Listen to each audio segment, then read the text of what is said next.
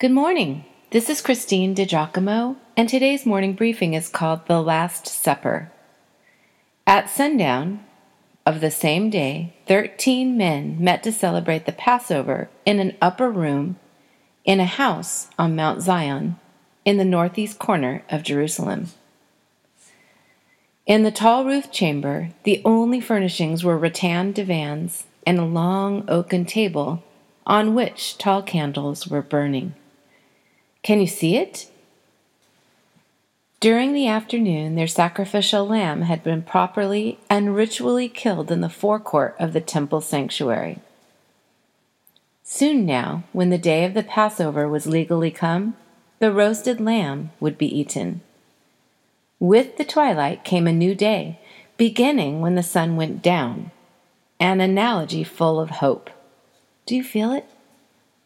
In spite of the warnings Jesus had given the twelve, none of them realized or was willing to believe that this would be their last meal together. They were still too earthbound to grasp, as they would later, the great historical realities of the drama in which they were actors playing as a group a major role.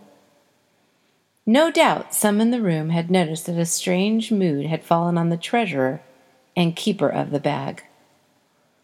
Tonight, the son of Simon Iscariot seemed afflicted with melancholy. There was in him none of the spirit which should dominate the meal. Pale, glassy eyed, it was as if Judas were looking upon some dire vision, visible only to him. Jesus sat at the table, surrounded by the twelve familiar faces. I have eagerly desired to eat this Passover with you before I suffer. Jesus emphatically told them, For I tell you, I will not eat it again until it finds fulfillment in the kingdom of God. And then, after a long silence, he lifted his voice in one of the Psalms of David which was familiar to all of them. The first of four cups of wine was passed and blessed. Blessed be thou, O Lord our God, thou King of the world, who has created the fruit of the vine. And the kiddush, cup of blessing, was drunk. Each had his portion of the bitter herbs, endive, and lettuce dipped into a compote of almonds, nuts, and figs. By the color of these fruits, they were reminded of the bricks which their ancestors had to make without straw. With this bitter dish, they again ate the bread of misery, the matzah, to remind them of the hasty flight out of Egypt. The cup of judgment recalls this bitter time for the Hebrews. Then they ate the lamb and drank a third cup, which, as good and religious Jews, they all knew to be the cup of redemption. He who would be their redemption passed them the cup this night.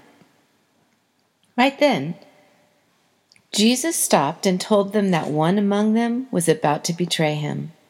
And while the men looked from person to person, trying to decide who could do such a thing, the guilty one had a chance to reconsider the deal he had struck with those seeking to apprehend the Lord.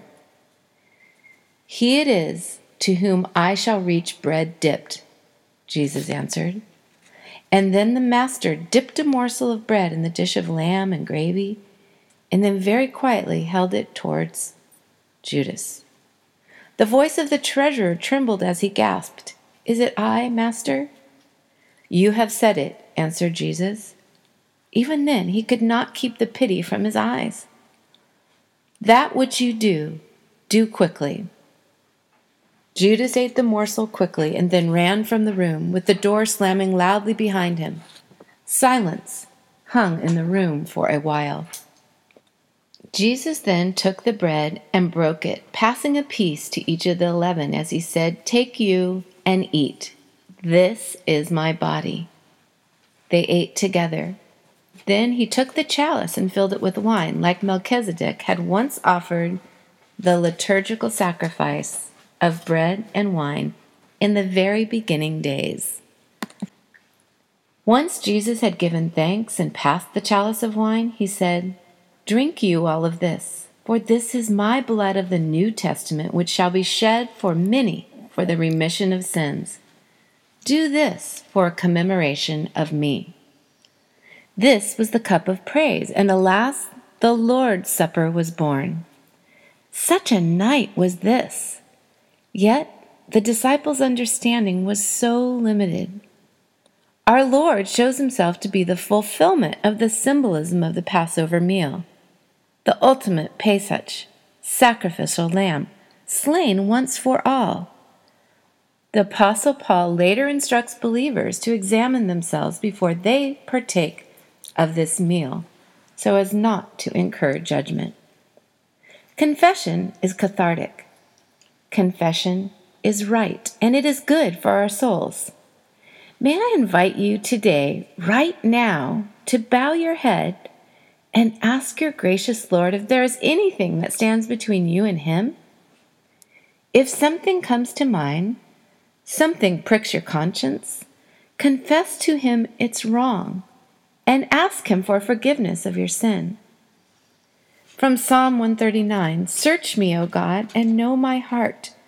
Try me and know my thoughts. See if there be any sinful way in me.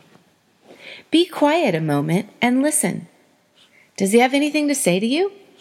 Do you have a hard heart? A sharp tongue? Is there anything he might put his finger on and say, Now that child should go? If so, get rid of it. Clear your conscience and ask for forgiveness. Then accept his mercy and let your soul be refreshed. Because if we confess our sin, he is faithful and just to forgive us our sin and cleanse us from all unrighteousness. That's a promise, you know. To fully enter into the reverence of Holy Week, we do well to have our leaven purged to allow a holy God to purge sin from our being.